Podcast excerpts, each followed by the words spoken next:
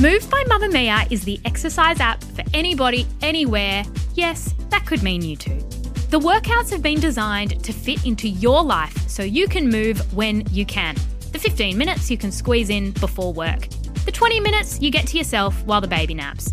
The half hour you can spare at lunch. There's a routine for you no matter what your day looks like. A reminder as well, this is included in your Mamamia subscription. If you are a Mamamia subscriber, you already have access to Move.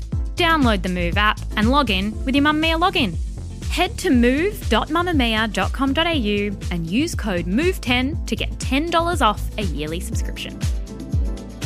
You're listening to a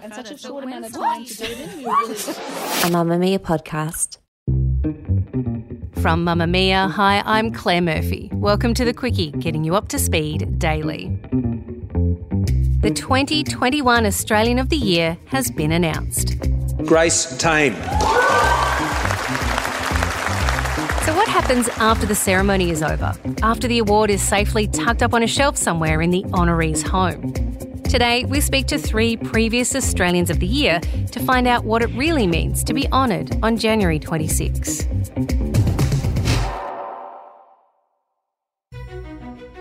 The Australian of the Year Awards started in 1960. On the awards website, it says that the purpose of the honour is to offer an insight into Australian identity, reflecting the nation's evolving relationship with Britain and the world, the role of sport in Australian culture, the impact of multiculturalism, and the special status of Australia's Indigenous people. In what would make a ton of sense in 2021, the very first person to receive the award was a virologist, Nobel Prize winner Sir Macfarlane Burnet. He was followed by opera singer Dame Joan Sutherland and then yachtsman Jock Sturrock. There are a stack of sports stars on the list, like Dawn Fraser, Jack Brabham, Lionel Rose, Shane Gould, Evonne Goolagong, Allan Border, Cathy Freeman, and Adam Goodes. There are artists like The Seekers, Paul Hogan, John Farnham, Mandawuy Yunupingu, and media personalities like Ita Buttrose. And of course, there are the odd controversial ones too, like former businessman Alan Bond. The rest of the list includes incredible doctors and scientists, like Fiona Wood, who invented the spray on skin that helped the victims of the Bali bombings, and eye surgeon Fred Hollows.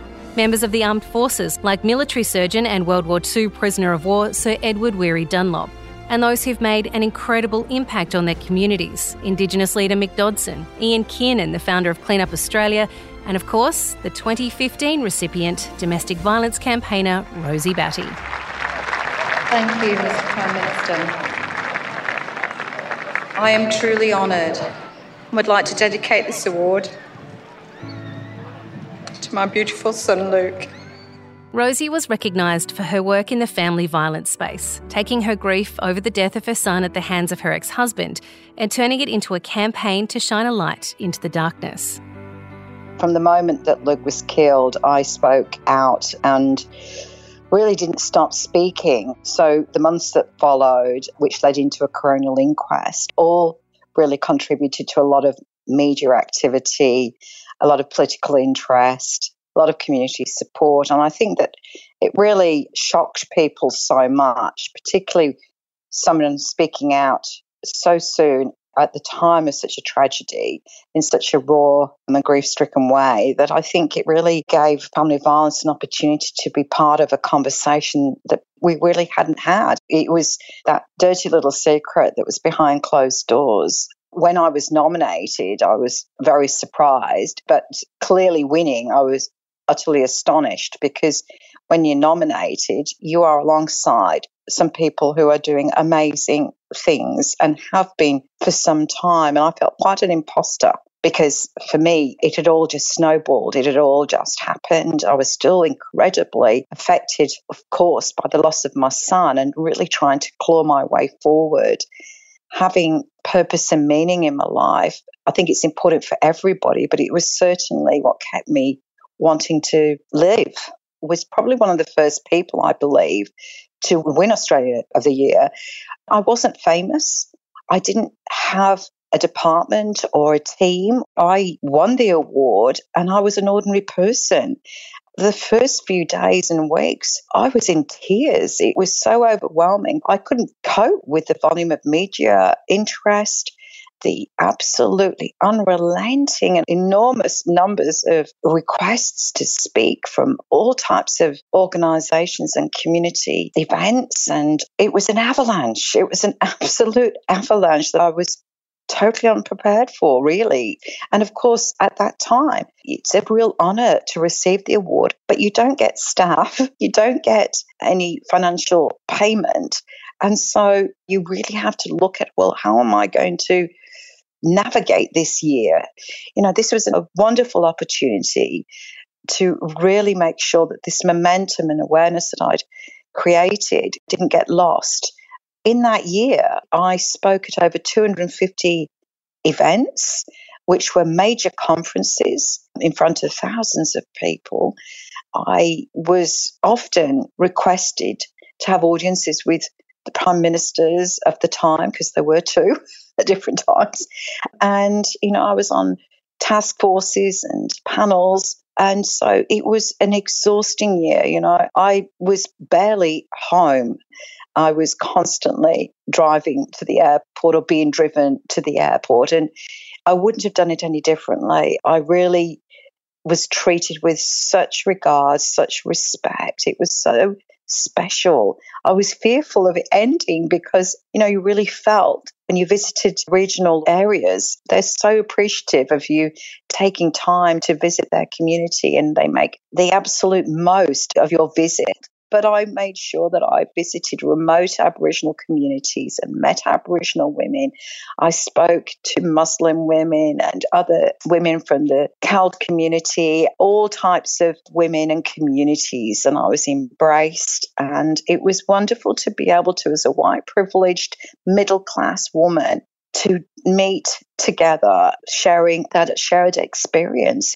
That's the impact it had on you personally, but what impact has Australian of the Year, you think, had on your foundation and on the work that you do?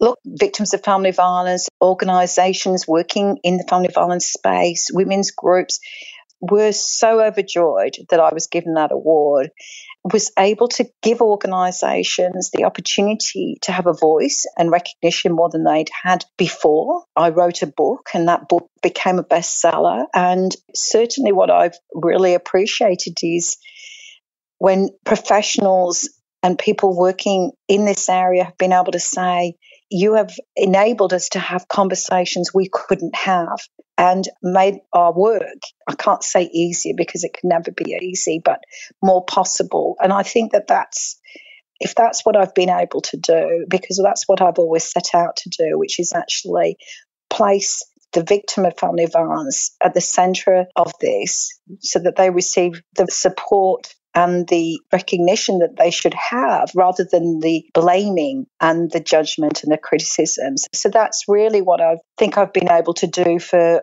many organisations. It was never going to be that easy. I know many people were concerned that once my term was finished, that the media would lose interest, politicians would lose interest, and other things would take its place. But for that period of time, I worked as hard as I could with huge amount of support and goodwill.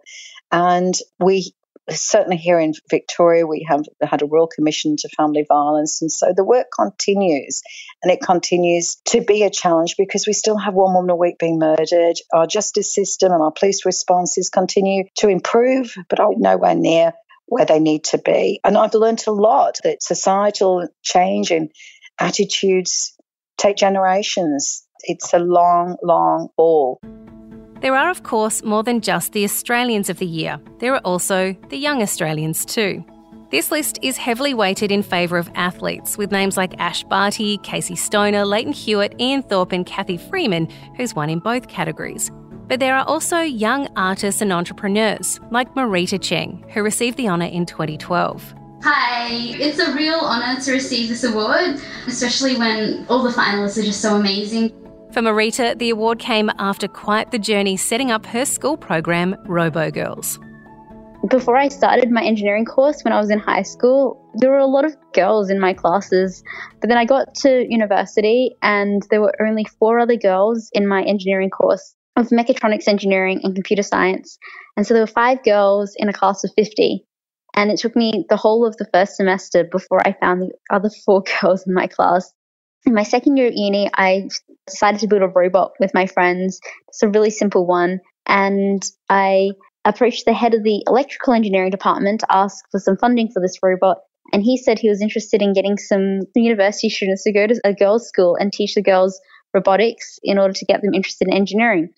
And I thought, oh, it's such a good idea. And I thought, if we're going to go to one school, why don't we go to all the schools? In the first three and a half months, we taught 124 girls from five schools around Melbourne. And it was great to do something with my friends and, and make a difference. Robogals expanded around Australia, and it was so successful that six months later, I returned to the UK and expanded around the UK. And then a couple of years later, went to America and expanded around the US. So we have chapters all over the world. We've taught over 100,000 girls at robotics workshop. We have over 6,000 volunteers around the world. We've got this amazing community of people working towards this common cause. I think the year before I became Young Australian of the Year, I probably gave like two speeches. As soon as I was named Young Australian of the Year, I had like hundreds of text messages, hundreds of emails, hundreds of requests to go and speak and speak at International Women's Day events, various conferences or for companies. Everyone wanted to hear my story. Everyone wanted to hear what I'd done. Everyone wanted to know why the National Australia Day Council decided I was the person that was put in the spotlight that year. Yeah, it was awesome, really, to to have all these people like pay attention to what we were doing.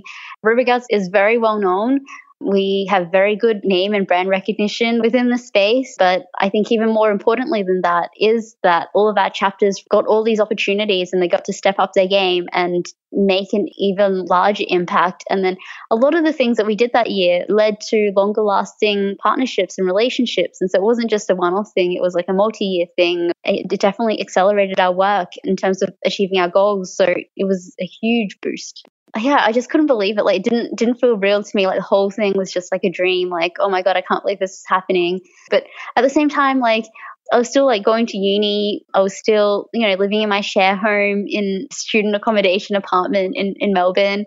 So like everything in my life was the same. And at the same time, there was this like added element of all these invites and then going to all these events. And, you know, I had so much energy the first month. It was like, oh yeah, look at me, I'm doing all this stuff. And then by the second month, I'm like, oh my gosh, I went to like 40, 50 events last month. I'm, I'm, I'm really tired. At the opposite end of the scale, there's the Senior Australian of the Year. This award only started in 1999, but the names on the list are legendary.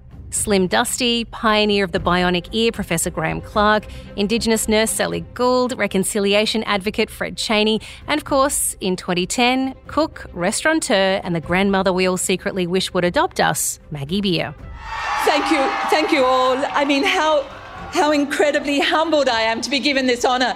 I mean, with the, the, all of the people that are here that are just so amazing. We have had the most amazing time. For Maggie, the award wasn't just a once in a lifetime opportunity, it was life changing. It was kind of that pinch me moment that uh, has never really gone away. I had absolutely no idea. I knew it was a great honour, but I did not know what was to come. And what was to come has sort of been pivotal to a huge change in my life all of a sudden you had this platform to really be noticed and everyone wanted to talk to you, which was exciting. I had 900 requests to speak to people over that year. It was, I have to say, incredibly exciting, but also incredibly exhausting. But it did set me on a path that I didn't know was in front of me. One of those 900 requests was to speak to a thousand CEOs of aged care for their national congress. To do so, to do a keynote speech, I did a whole lot of research into aged care homes and Meals on Wheels, and I came across things that were wonderful and things that were terrible. And so I presented my talk with what I thought were solutions, and I was pretty naive. The solutions were needed, but I had no understanding at the time of the complexity. that made solutions difficult.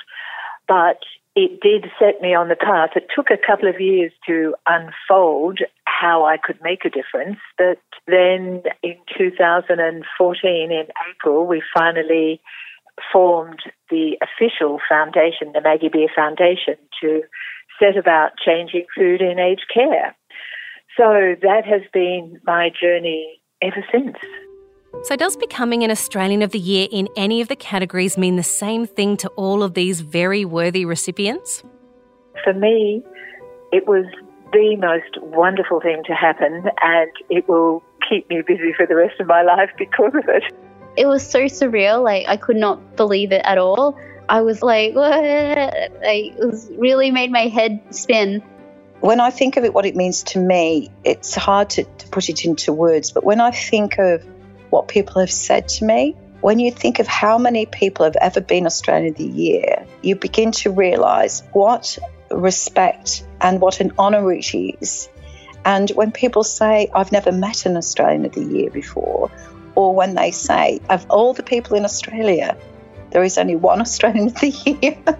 so, what it means to me is a real honour and a real privilege, and one that really did change my life. Each of the Australians of the Year we spoke to today say they are incredibly honoured to have been chosen, but all mentioned that the conversation around January 26 has changed their views on the celebration being held that day. I think it would be great to have a date that everyone was proud of. That's the Quicky for today. This episode was produced by Siobhan Moran McFarlane and myself, Claire Murphy, with audio production by Ian Camilleri.